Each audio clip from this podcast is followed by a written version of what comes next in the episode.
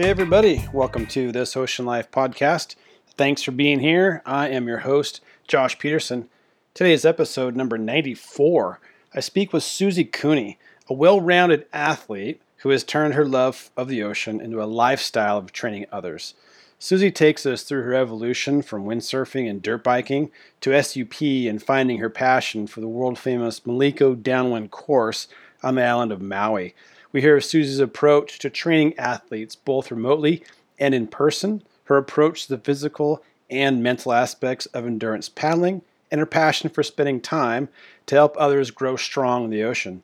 Susie shares her stories of building a massive SUP event to raise awareness for women's health and leveraging that to grow an amazing lifestyle of writing books, training others, and competing herself in SUP events. We hear of a recent trip Susie made to Hood River, Susie's love for riding dirt bikes, and her strength pushing through injuries to continue to thrive in the ocean. Speaking with Susie today is sort of the last of a multi-part series of water life on Maui. Susie's a great representative of Maui, doing a lot of neat things with professional athletes, weekend warriors like myself, and everything in between. So thanks for being here, supporting the podcast. Hope we're all minimizing plastics, cutting back on the straws and everything, getting out in the water, having fun as always. And I got to pre-apologize before we get into this. My audio on this podcast is a little funky. Fortunately, Susie's came through really well, which is good, being the star of this episode. But mine's a little funky, so I apologize for that. Technical glitches, you know how that goes. So thanks again for being here. Always appreciate it. Now, let's get into the ocean life of Susie Cooney. All right, so Susie, as we were just chatting, first and foremost, thank you for being patient, working around schedules. You've been busy. I've been busy. I was out in Maui, like 45 minutes away from you, had some issues with the family, couldn't make it to see you. So thank you for making time today to share some stories. Absolutely. My pleasure. I know you were taken well care of, though. Here, we have a really great ohana. Oh, no question. No question at all. It was an amazing trip. All right, so you, it's like there's 4,000 different ways to start, but I'm curious, you just got back from Hood River, not even the ocean, in freshwater. So, and I saw some cool Instagram, you're driving boats, you're out there doing stuff. So first of all, tell us what you were doing out in Hood and how it went for you. Well, the Hood is my old stomping grounds, and yeah, I used to windsurf there, drive like a mad woman from San Francisco through the night Friday, wake up at the hatch about 5 a.m. for dawn patrol. And so it was, I hadn't been back there. I don't even want to tell you how many years, but it was a great opportunity to see how big Hood River has become. Like you going back to Maui, I was shocked. But it still had that great feel. And I saw a lot of friends and the same shops were there. And it was around a great event. I didn't get to paddle, but unfortunately, not this time, but next year. But one of my clients brought me out, who allowed me to coach some of my other people and athletes. And it was a great time to do some face one-on-one, some hugs, meeting clients I'd never met before who were competing, because I've only been training them on Skype. And it was nice to press the little flesh, get some hugs, and support Bobo, who you interviewed, and Laura Clayton, and some others. And it was nice to be back. It was cold. It was so, for me, it was like cold compared to Maui and super dry. But, that wind and that vibe and just the mountain air, it was a great event. So that's what took me back. And yeah, the boat thing, that was a serendipitous thing that happened, and we got to drag Bobo around on the foil on two boats, and I'm sure you saw that clip. So he was pretty stoked. Oh man, yeah, that's just incredible. Like I hadn't even thought about that until I saw it. I'm like, that makes so much sense. And then for that little guy to have opportunity, just like that looked cool. And then I saw a video on your Instagram of you driving the boat and everything. So describe the whole setup. What that was like for folks who haven't seen it. It was quite surreal. It was fun hanging out with the Gallaghers and the whole crew, as you met. So, but yeah, it was nice to be back. Fresh water is so different than the Maui water. And next year I'll be on it, but it was nice to be around it and meeting friends I'd never met and, being back with some of the old crew. Yeah, right on. And that's a pretty, like, that event, I haven't been, everybody who's been there, and now a bunch of friends from Santa Cruz just go up for weekends, and everybody, and I'm not even exaggerating when I say everybody. Yeah. Also the same thing. Hood's insane. The people are great. The downwind's insane. You do as many runs as you want. The water's nice, the whole deal. And the gorge paddle itself, I've been kind of just watching it from afar, is growing. It's like a pretty legit world famous thing. It's really pretty cool. It's, yeah, pretty legit. It's a good warm up for Maliko, you know, which is our backyard. And yeah, it's a good intro to downwinding, and it's consistent. It can get pretty hairy out there too. Yeah. But, you know, when you're stuck between two states, it's pretty wild. And you see bald eagles flying down, and it's just wild. Here we have sharks. Here they don't have sharks. But, you know, it's a little different in that respect. And the water's a little warmer here, too. So. Yeah, nice. So as you mentioned, you were out there with some of the folks you train. And training is a big part of your life, a lot of different big parts of it. But start there for us is, you know, you're training folks. What do you train them on? And how did you first start training? You know, where'd that all come from? Oh, that's a huge question, Josh. I'll try to keep that short. Yeah, so I have been very fortunate to create a lifestyle around my career and vice versa. And my passion is downwind surfing. And since, I don't know if you had the chance to check out Maliko, but that's kind of our backyard. It's pretty epic. I mean, It, compared to America, as we call it, you know. Yeah, so, no, it is epic. It's not pretty epic. yeah, it is. So I have been fortunate to build my life in this field of helping others get stronger for ocean sports. And then it got really narrowed down back in 2009, 2010, when SUP really came to life, SUP. And I've always had a surfing and windsurfing background and kind of an orthopedic, you know, another career. And so as an athlete myself and a trainer, I thought, well, you know, it just kind of worked out. And 2001, 2002, I just started Susie Trains Maui. It was kind of an umbrella of training people for windsurfing. Kiting was coming on the scene, but windsurfing brought me here. And then, you know, SUP came on the scene and it just kind of took off. And then I created an even more refined niche, and that was downwind surfing. And so now, after, you know, a few years forward, since 2009, here we are 10 years later, I've been so fortunate to meet people all over the world via Skype, like we are today, and really hone in on the downwind specific SUP surfing element. And so it's kind of crazy how in one day I can be in Portland, Connecticut, Australia. And then these people come to Maui and I get to meet them in life, real life. Oh, and we cool. train on the internet for Maliko specifically.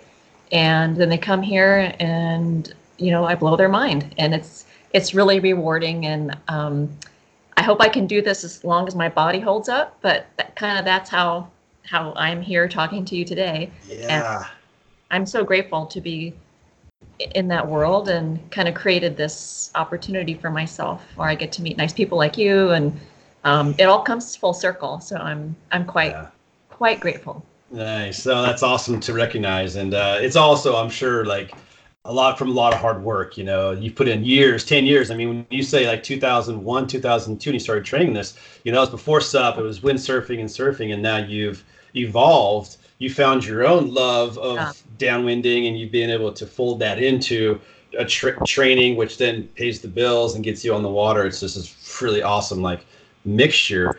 But let me ask you, so I'm trying to imagine, like, you remote, you have somebody in Connecticut, let's say.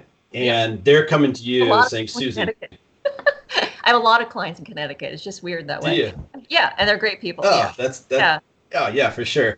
But they're like, hey, I really want to learn how to downwind. And so my questions are this. You need to help them not just develop the strength, the muscles, maybe the correct paddling. Maybe is that part of your training? But also, like, what if they don't have the water? You're saying you're training them for Maliko, which is a lined up downwind, pretty nice bump, and they might not have anything like that. So take me through remotely training somebody. Long-winded way of asking that. It's a big question I get asked often. And luckily I I guess I give the right answers because I'm busy. So, so it's a matter of pre-qualifying people also as far as where they're at paddling. So if I took a flat water paddles person who'd never seen the ocean, that might be a little tricky, but you gotta have that. If you have that desire and that dream, I can make that happen. And so what we do is we start with the basics. I have them send me a video of their paddling. It could be paddling on a lake in the middle of who knows where, Connecticut, wherever. And then I do a strength assessment, and believe it or not, I can articulate quite well and give direction over Skype, and people are pretty blown away, and it works, and with very minimal equipment. So then I'm piecing together kind of their story, their physical strengths, how we can get them possibly surfing at some point with the ultimate goal of coming to Maui, to surf Maliko. And it's not for everybody, obviously. If someone is a pretty intermediate athlete, they can be trained online. And when they come to Maui, it depends upon their level at which they start with me. If they're a very beginner, obviously it's going to take a lot more time and more time on Maui before we get near Maliko, because I have to pre-qualify them when they get here. Yeah. And I would say only a very small handful of people over the past 10 years have not quite gone out all the way. Yeah. And that's pretty good. So for the most part, I'm pretty strict on who gets to go, because it's a big element out there. Yeah. Yep. And I want it to be the best experience of their life.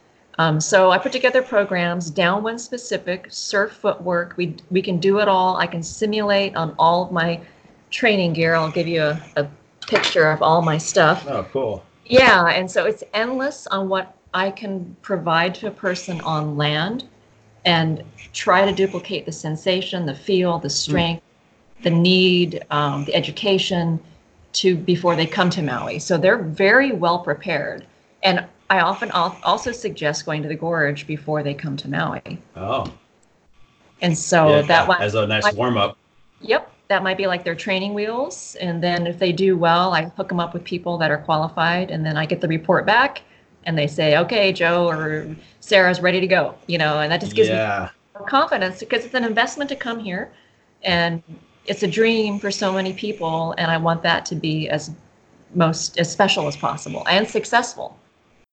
Yeah, that's a great point. I mean, I see it here too, like in Santa Cruz, and I'm equating it in a similar way, where we have a good downwind, but it's bumpy, open ocean. It's pretty gnarly, and we get people from inland who come, and we do a race, and it's really cool. But some people, they don't have the ocean knowledge, and so it's really cool. I could see for you to help ease them into it. Hey, go to Hood first.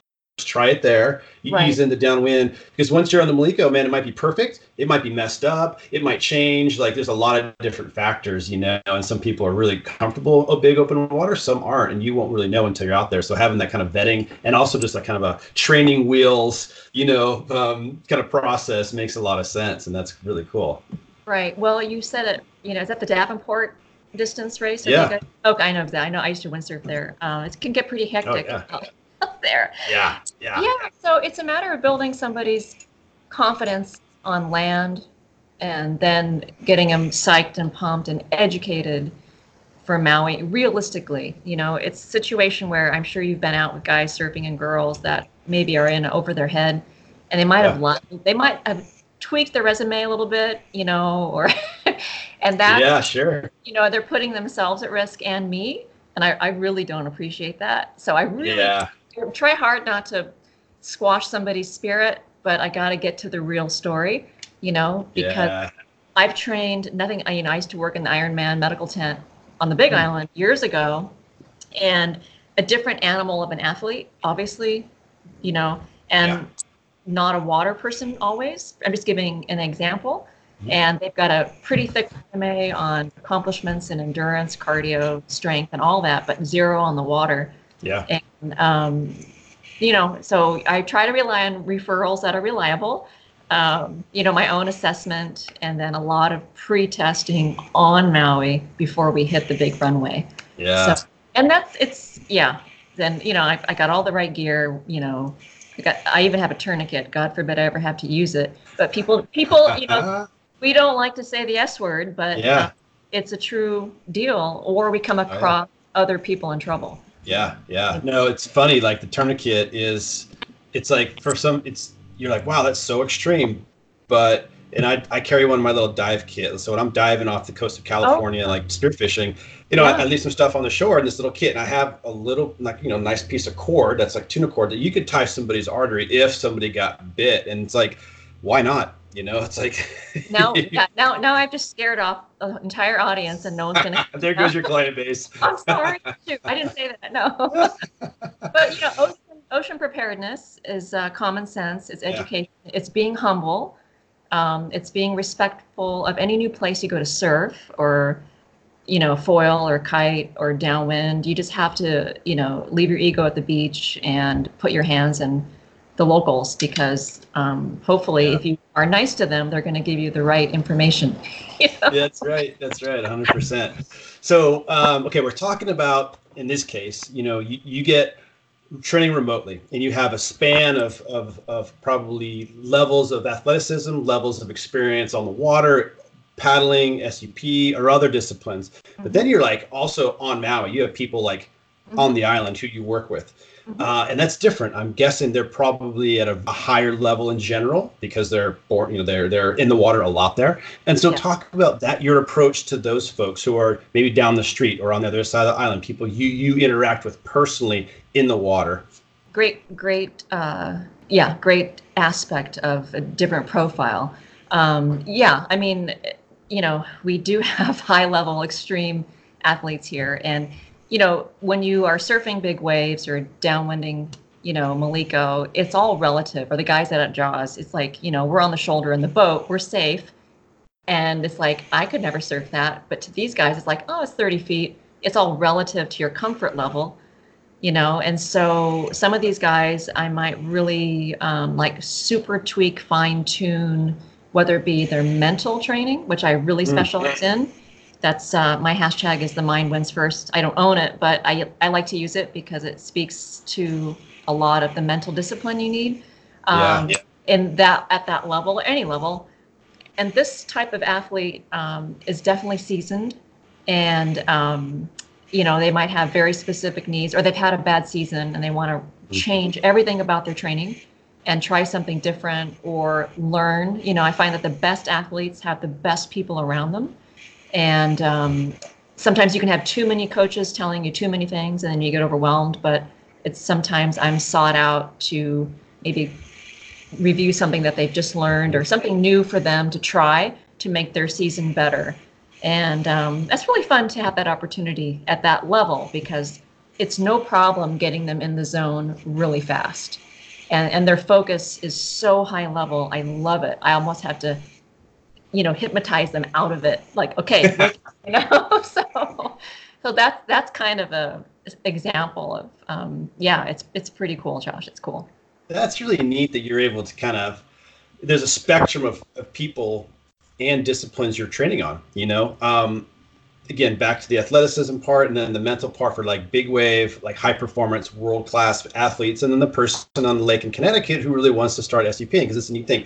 It's all the same. It's all good for everybody, you know, and everybody gets a ton of props for doing that. But it's pretty cool that you're able to support those folks like from one end of the spectrum to the other. So let me ask you then, for you to be able to do that, I'm guessing you were a world-class athlete. You were at a certain caliber level to be able to relate to those type of guys. I mean, is that accurate? Am I off? Or how did you get to the point where you could work with both sort of sets of folks?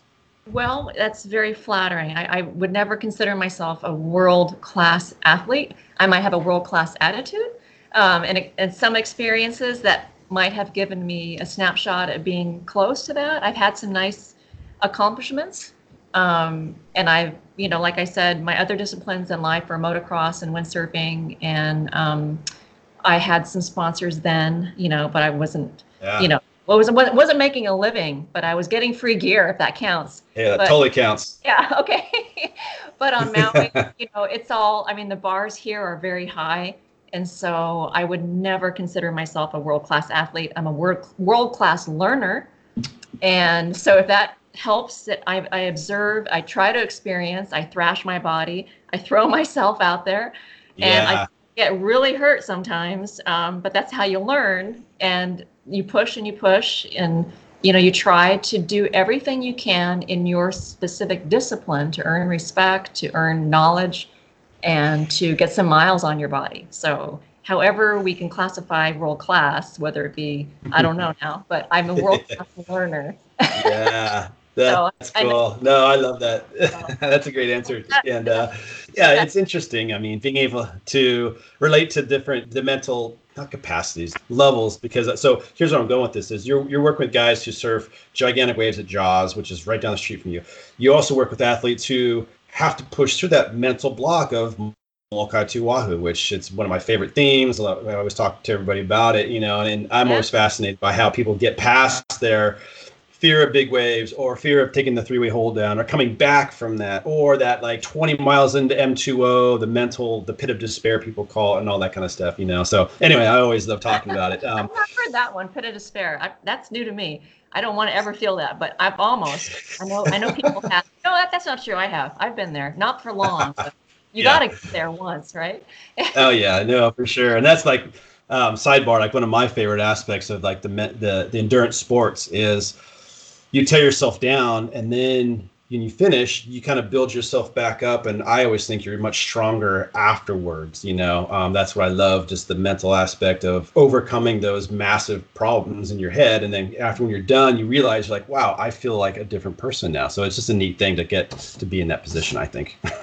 I think, Josh, in speaking to that, it's one of my specialties that I enjoy the most. Because again, I get to learn from other people's experiences and take from them when I'm doing a crossing and having those moments of doubt or moments of fear. And if you don't have any of that, you shouldn't be out there anyway. And anybody who says, oh, I'm not scared, they're full of, you know what? So, you know, I think when I'm allowed in an athlete's world, whether it be a Jaws level or someone who had maybe an incident in any type of water where they had a scary hold down, or maybe their ego got bruised. I mean, it could be a list of things that just made them doubt themselves. Maybe they got hurt, they had a setback, it could be a list of things. And then it gives me great pleasure to get the trust of someone so quickly and give them the comfort that I'm there to listen, help, and find maybe that new path to success, to eliminate that fear, to acknowledge it, look at it in the face, and get through that. And I think, I don't know, but I'm told that I'm pretty good at that. So I can really, I can micro harvest people's feelings. But they don't really, oh yeah, I did kind of feel that way. And we just kind of, we go to deeper level, and then we can extrapolate, and then we take that on the water, and they're like, oh my God, it worked. And there's no formula that I have. It's just specific for every athlete or weekend warrior.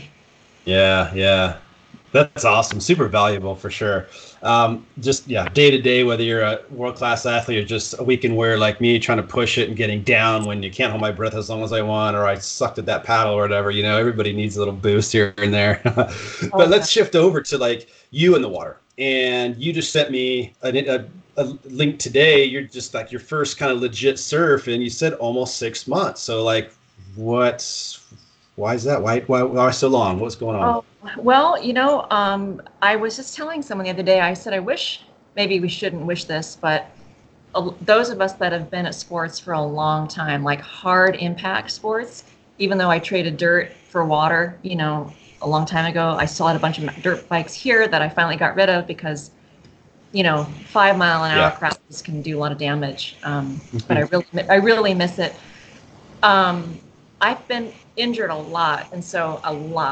And this past one was probably overdue, but I just, I've had a shoulder issue for a while. And, you know, we all have stuff that a lot of us do, you know, we put up with. And there was one specific day at Kanaha, it was pretty good size, and I don't own a real impact vest. I have a semi-impact vest, and it was a good size day. I was on the back, and I got a nice big one, and it got me, and it held me down for a while, and my shoulder just compressed under myself. And it was like, oh, that kind of hurt, but I ignored it for like a while. And it got really, really bad. And then I thought I better go seriously get this checked out. And I have kind of a background in orthopedics, and that was helpful. And right away it was surgery and a decent tear with some anchors in there. And that was in April. And it was not easy going into the season for my career. My goals, one of my goals was M2O again. Yeah. And all of that got sidelined. And so yesterday, it was lumpy and bumpy out near Launiupoko where you were out that winter. Yeah.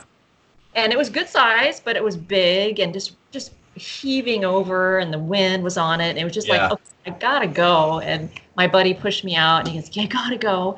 And then I didn't know that he was gonna film. And I thought, well, that's kind of cool. And it was just like my tribe, everything was good. You know, I don't know if you've been out that long, but it was, Josh, I'm telling you, it was like someone turned the light on in my heart. Really? Wow. And you didn't really know, or did you were you feeling kind of down, or did you not realize that it was kind of the light in your heart was kind of muted until you actually went out there and caught a couple? And then you're like, oh, wow, I've been missing this. Josh, you're so sweet. I am a real advocate for mental health. That's one of my causes. And I was seriously depressed, and I disappeared off the radar. It's just my soul died, and I tried. It's just like the water is so healing. It's church, and it's where your people are, and it's all of that. It's holy water, And it's that my light was dim, I will honestly say, and I want to say that because I want to let people know that it's normal to have those feelings. But I isolated myself for a while, and I tried to finish my other book, but I couldn't type for 3 months, and I love to write. Oh man, yeah. I couldn't play my guitar. I couldn't work out. I was just like, I was a sad puppy. Yeah. You weren't dirt biking, that's for sure. No. Those days are not quite over. But anyway, so yesterday was a gift, and I'm grateful, and I'm still not.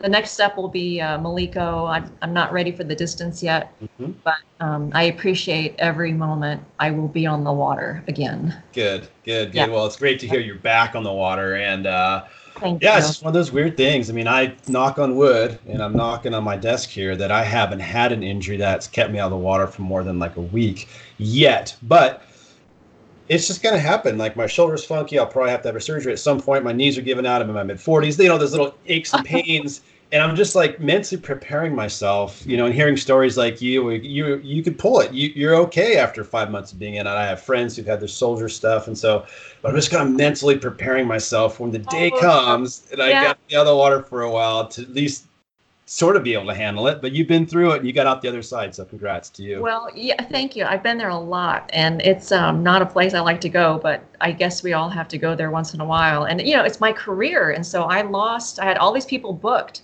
to come to Maui that I had trained, and that was their vacation dream. And I said, well, you can come, but I can't, so it was hard for my career. The people that support me, the races I wanted to do. And I would go to a couple of the races and kind of mope around and try to support my friends. And, it's hard to be a spectator. It's really, I don't know. It's really hard. And so then the last few, I said, I just can't take it. I'm not going. But I went and I surprised Bobo at the M2M, and that was cool. He didn't know I was going to be there. That was exciting. So yeah, but there's a reason, and some good came out of it. And when I first got injured really bad in 2009, that's how I got into SUP. So it was there's always these reasons why we have to go through this stuff, but I don't recommend it. Yeah, Oh, that's great. Glad to hear you're back in the water and healthy again. But so give me the, part of, for folks listening who know the brand name, not the brand name, the house name of legendary name of Maliko and that downwind run, others don't. And what it is, Maui, it's just like the super lined up downwind run where you're getting bumped, you're paddling, but you're kind of surfing for some miles. But you, as you mentioned, started like your athleticness with dirt biking, windsurfing, everything. You said an injury at some point that helped you find SUP. So how did you make that transition from those sports into SUP? What was that event and how was that?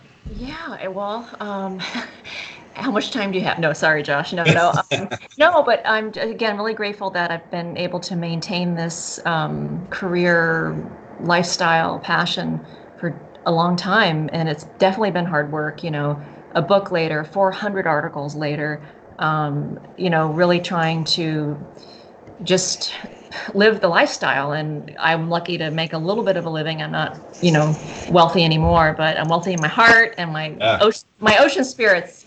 You can't put money on that, you know, so no. So yeah, 2008 I got on an old Laird board out of Kanaha. I was prone surfing, and I thought, I didn't know, I saw it, you know, when I first saw, when Laird used to live here, you know, he was out at Ho'okipa and charging, and you know, just, it was just, people were pulled over on the side of the road, like, what's he doing now? Like, what is that? And it was just, you know, kind of a phenomenon. And then I got on one in 2008.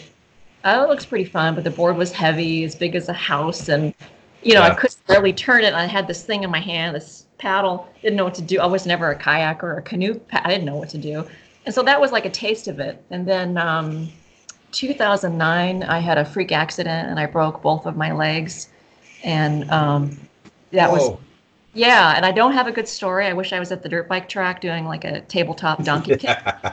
But it was just a humbling break. But yeah, in a wheelchair for 4.5 months, and used to wear my dirt bike gloves up and down the stairs because they were so hot to get into my studio to train people. And I had two casts on my leg, and it was that was another low time, and that was hard.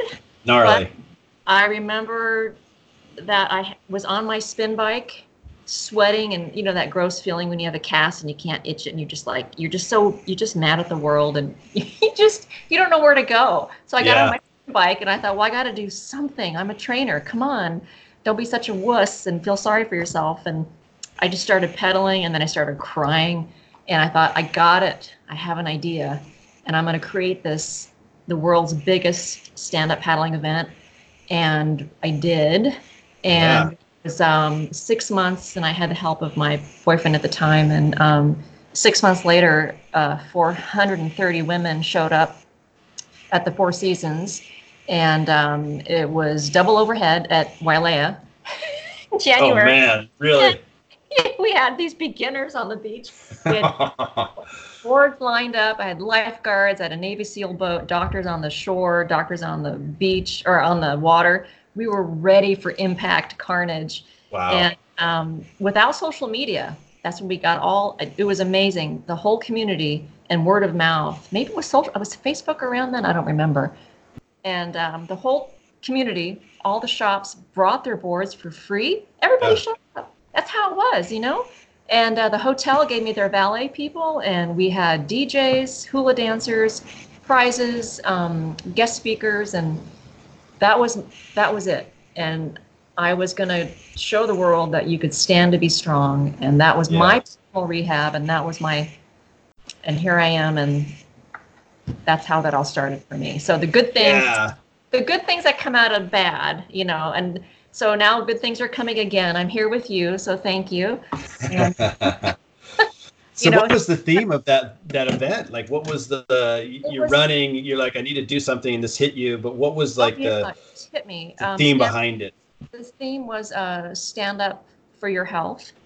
Oh. And it was to support breast cancer, which my mother was going through again. And she's also very mentally ill. So it was guest speakers about mental health and breast cancer. And the whole event was free. And it was fantastic. We had TV coverage, and it was bringing the world together. It was my career start, and things just got crazy after that in a very good way for everybody. But I was a small speck of sand in that time, you know. But that's very cool. And yours like kind of revolutionary back, you know, almost 9 years ago, having an event based around the ocean for, you know, women's health and mental health as well.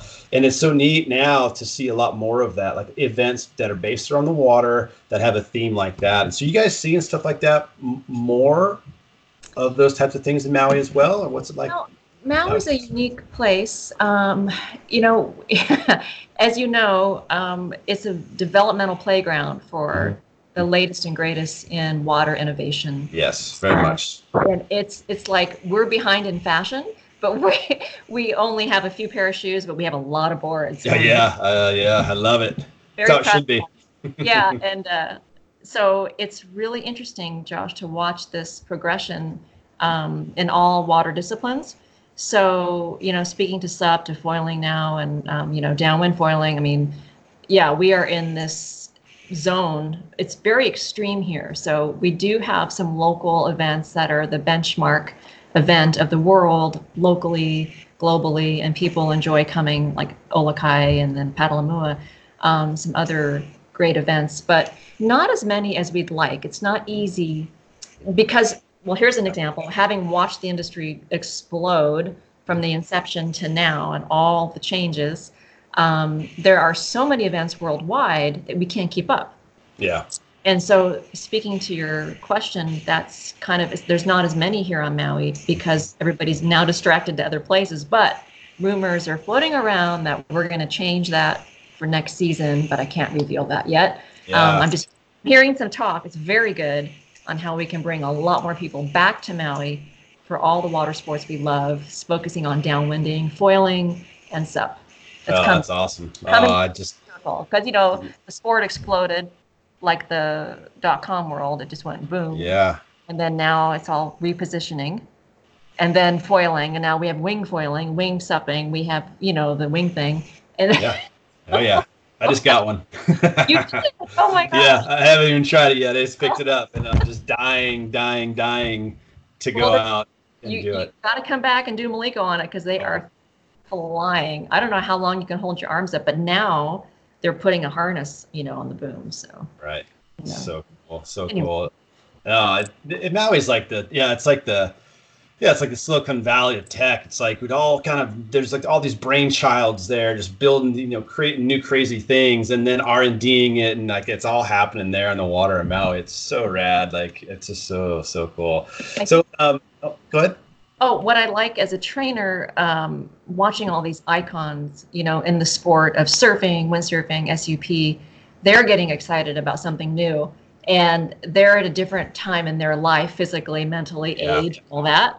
And they're like big kids again, playing with something new, you know, and it's fun to see. Now I'm learning how to train for a whole other discipline, you know, foiling. I'm training a lot of people for foiling. And I don't foil yet because it's like dirt biking to me. If you fall hard, I'm so already injured. Yeah. I'm afraid my head's just going to snap right off. But I don't know. I love to because I know I would just get so addicted, but I got to do one thing at a time. But anyway, as a trainer, I'm trying to keep up with all these new toys on the water. So.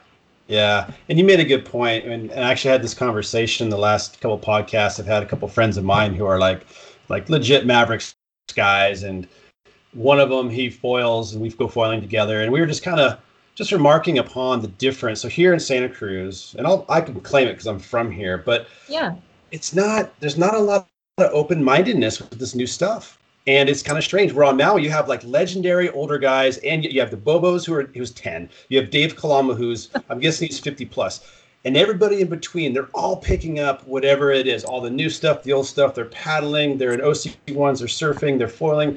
It's so rad. And here in Santa Cruz, it's like I'm almost a little bit like ashamed to admit, like this very closed-minded. And there's like it's kind of strange. Like SUP, not a big thing, and it's been around for a long time. Right. You know, OC, it's just, and maybe because it's cold, I'm not sure. But anyway, it's just interesting. You have things in the water. It's like kelp. It's called kelp. No. Yes. Definitely doesn't help some of that stuff, but I don't know. I just admire the whole Maui water style, you know, lifestyle, and all this stuff you guys are doing. I think it's just awesome. I hear what you're.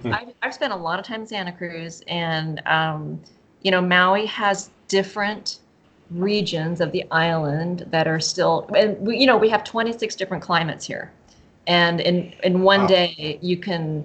You know, surf Jaws, not that you know, and then you can go to Launiupoko and hang out with your kids on little 2-foot grinders. So you can have one morning of extreme stuff, and then the afternoon you can have a mellow surf session, and that's how it is here. So we are overwhelmed with choices, which is the problem. We have so many hours in a day. I know. But I do remember when SUP started here, and you know, my training changed a little bit. A lot, And some of my friends wouldn't even drive with the stand-up paddleboard on their car. Yeah. From Ho'okipa to town, they'd like, I can't be seen with this on my car.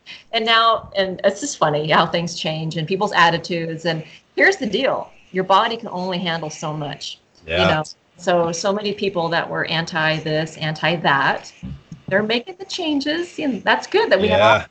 Good that we have.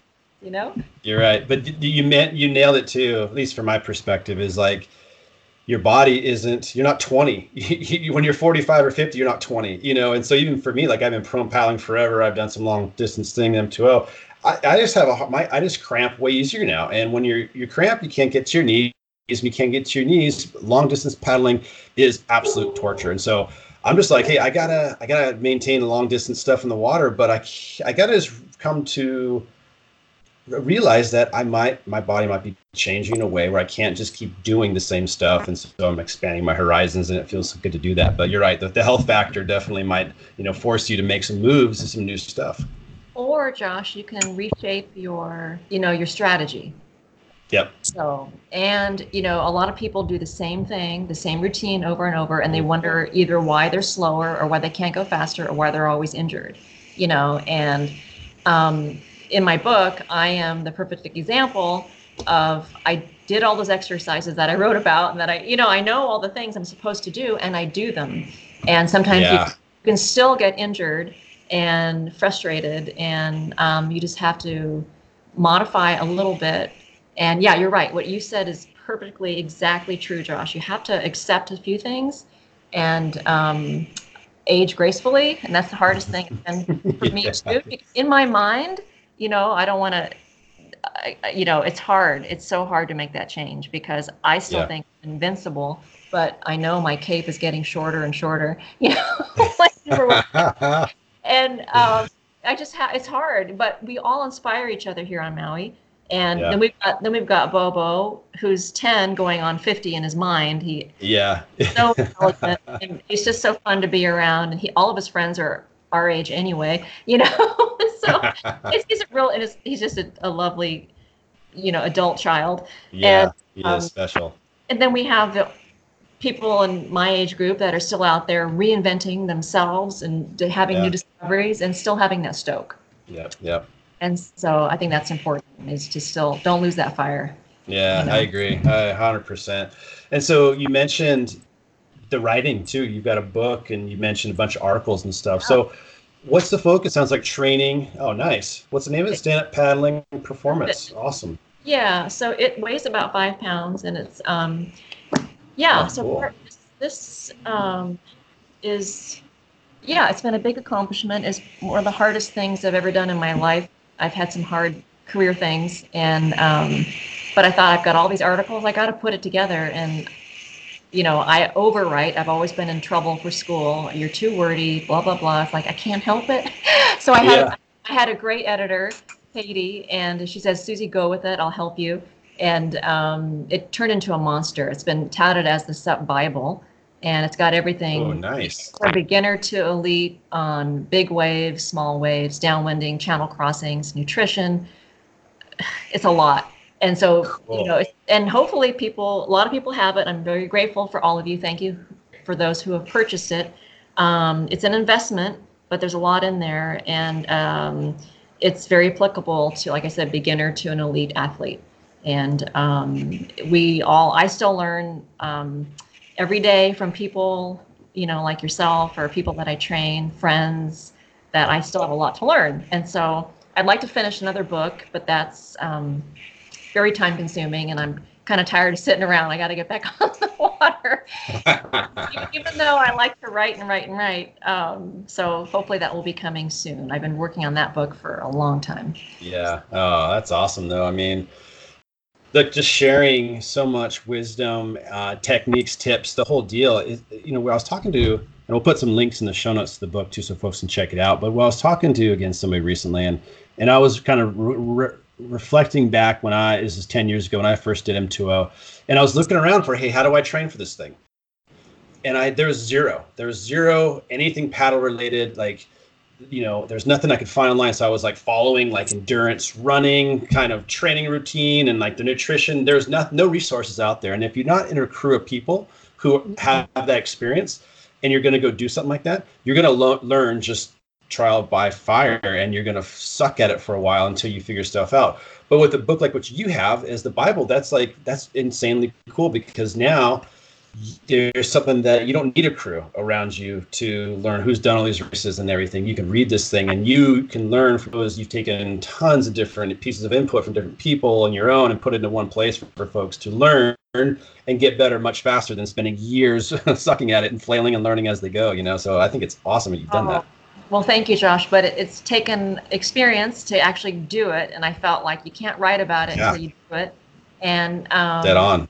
We have a lot of great friends who continually, you know, inspire me, and I'm always learning by bonking or learning by, you know, making decisions that cost money and time, and you know, there's a lot of ways to learn. So I'm trying to eliminate a lot of those, but yeah, it is a resource to help you with channel crossings, nutrition, and all that. And like I said, I'm not a world-class athlete, but I'm a world-class learner, and but I've had some good times out there and some tough times too. And like I said, I miss being out there, and I know a lot of my friends it was a pretty big race this year, the M2O, and I know who you're speaking about. And more power to everybody who can challenge themselves at that level and finish. And you know, it's just mind-blowing, very inspiring. Yeah, absolutely. You do that phone thing. I don't know. I don't know how you do it, Josh. That was, you know, I just don't know. Doesn't your neck get sore? Well, that's why you gotta be able to get to your knees. So you can actually put your neck up, or you can bend it down. You know, there's a lot of different. Yeah, it's tough, but everything's tough. You know, SCP is tough, and just anything at that distance, whether you're jogging for 32 miles or walking backwards for 32 miles. You know, it's like, it's just freaking hard, you know. It's funny you say that. Walking backwards is one of my training tricks and techniques. So if you walk uphill backwards, it's the best thing you can do. Hard. It's good. So try something new, you know. But more power to you for getting out there and laying down like that, because I like to see where I'm going. Well, thank you. Appreciate that. There's the way guys who do it, and girls, it's way better than me. But one thing too that's interesting. Susie, of all the people I've talked to, again, This Ocean Life, the focus is on the water. I think you're like number 92 or 3. You're the first person, at least that I've detected, who dirt bikes. And dirt bikes a lot. And I have also a history with dirt bikes. And I made a similar transition. I mean, I grew up dirt biking and being in the ocean side by side, and then I got super focused on dirt biking, and then kind of made this conscious decision to hang it up and focus on the ocean, for different reasons than you. But my question to you, is there's a sense of flow? Like when we talk about surfing, you talk about downwind surfing, there's a sense of flow, of just being, of just energy moving, of just you on your board, without even thinking, just being in the moment. And that's exactly the same thing as dirt biking. And you know, you're not thinking about clutch, you're not thinking about brakes, not thinking about anything. You're just absolutely in the moment. And it's such an insanely awesome feeling, just like downwinding or some of the other things in the ocean. But for you, like relate those two things together, like just again, the sense of flow from dirt biking, you know, and to the ocean. I mean, talk about that. But you can see by my smile, I don't know if you can see, but I got chicken skin right when you said that. Really did that. Oh my God. You're a total dirt biker. I love it. And then I want to show you, I still got, there's my helmet. Oh yeah. Don't get rid of that. Yep. I got all my gear and all the great memories, a few scars, but thank you for bringing that up, because it's I like speed. I like adrenaline. I love driving that boat in Hood River that made my whole trip. You know, it's just like driving a big board out 4-stroke, you know, anything throaty. I love Porsches. And anyway, it's another story, but being in the moment, like having an athlete to train that's so hyper-focused that I can get into that zone and get out and then experience it yourself on the track or on the water. I think a lot of people have not yet had that opportunity. And if you can't, like you were talking, I was starting to smile bigger and my whole body reacted to that. And it's what we live for. And you don't know it until you do it. And then I try to train clients to be instinctive. And my goal is to ask them, to give them permission to let go of thinking and just get in that moment. And not everybody has that. And there's so many things you have to do to get there. And you can't, there's no formula. Okay, do this, do that, do that. It just you have to have trust in yourself, passion for your sport, and that desire and not as much fear to go for it. You know, full throttle, big waves, make the drop, commit, don't think, just go. And when you hit that moment, I don't know if anybody's been able to describe what happens in your brain and your body when you're just in that flow. It's a great description, Josh. I don't know how to even put words to it. Yeah. My body responded, though. That was cool. I know. It's like one of those things, you know, like if you could bottle it up, the energy of like a 10-year-old, you know, like this stoke and the natural love of the world. If you could bottle up the sense of peace and flow you get from, you know, being in the ocean or anything, and just take a shot of it when you need it, when you're sitting at the computer at work or whatever, you know, it's like one of those things. It's just really special, you know, and that's one of my favorite things. Like I really relate downwinding to dirt biking, like the 80-mile enduro rides I used to do and racing, where you're just reacting, you're not thinking, and you're just absolutely in the flow. Same with like downwinding, you just see a bump, you're not really thinking, you're just moving, and everything's in the flow. You know, it's just it's pretty awesome.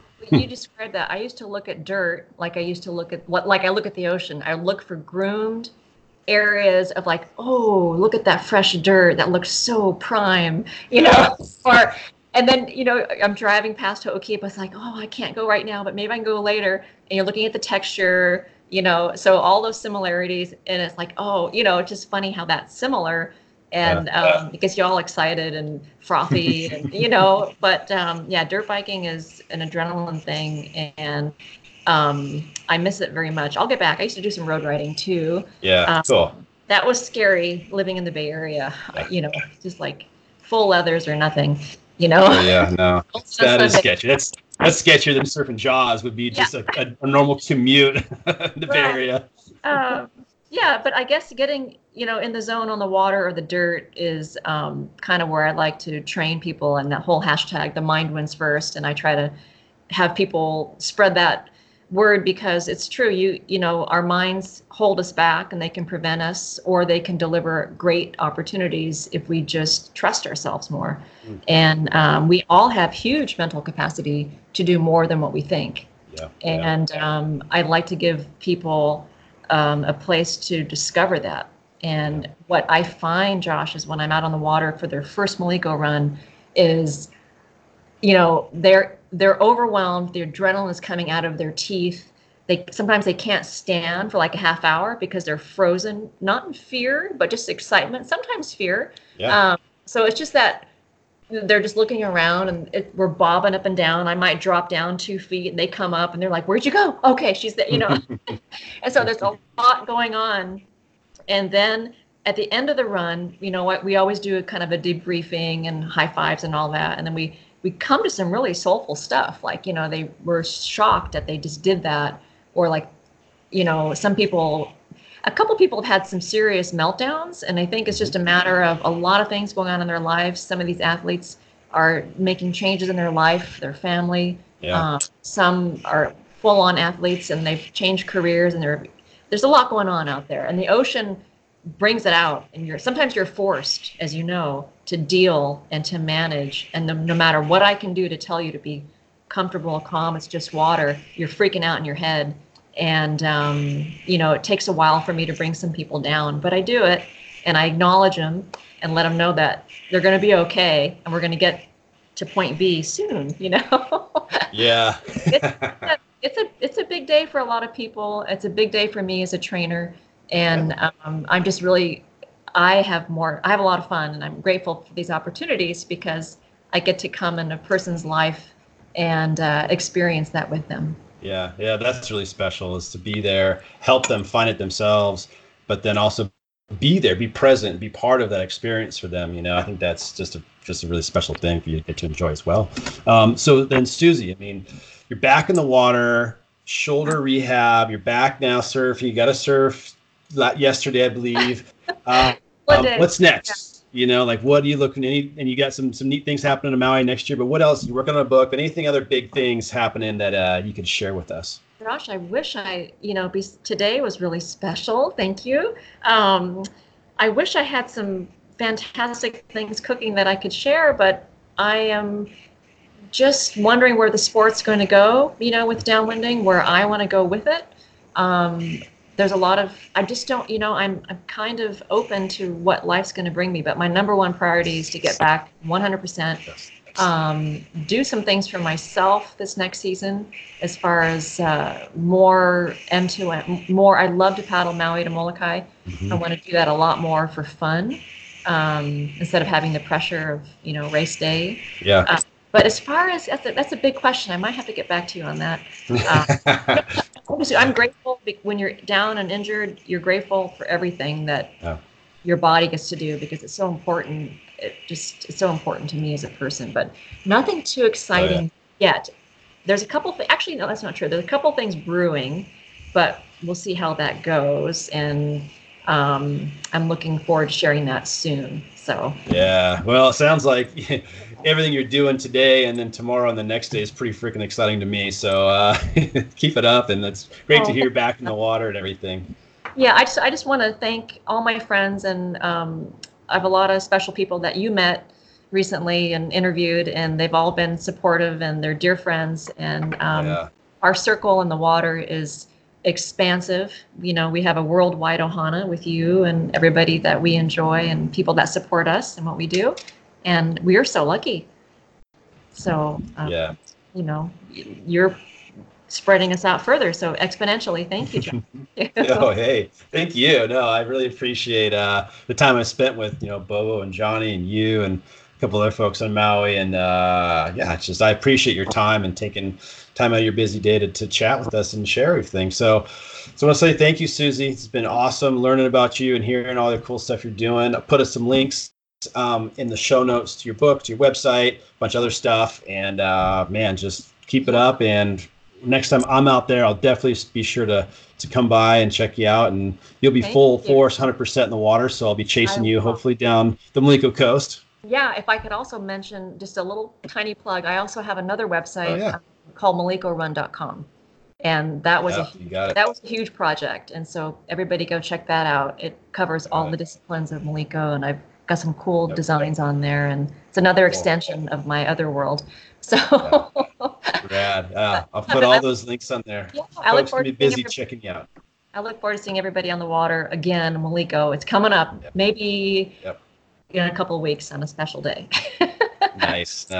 Awesome, Susie. Well, hey, thank you so much. Really appreciate it. It's awesome talking with you, and keep rocking and get better. Thank you. Aloha. Thank you. Aloha. Bye-bye. Bye-bye. All right, everybody. Thanks so much for listening to another podcast episode. Can't do it without you. And so thrilled to have you here supporting myself and the podcast and all the guests continually. Always appreciate a positive rating on your podcast app, whether it be Apple Podcasts, iTunes, Spotify, you name it. Just helps grow the podcast and spread awareness. So thanks for that. And then any social media mentions, always super appreciative. And if you know somebody who you think would be great to have on the podcast to share about their ocean life, please hit me up. I'd love to chat with them. Or if you think you'd like to, let me know. Email is josh@thisoceanlife.tv. All right. Thanks, guys.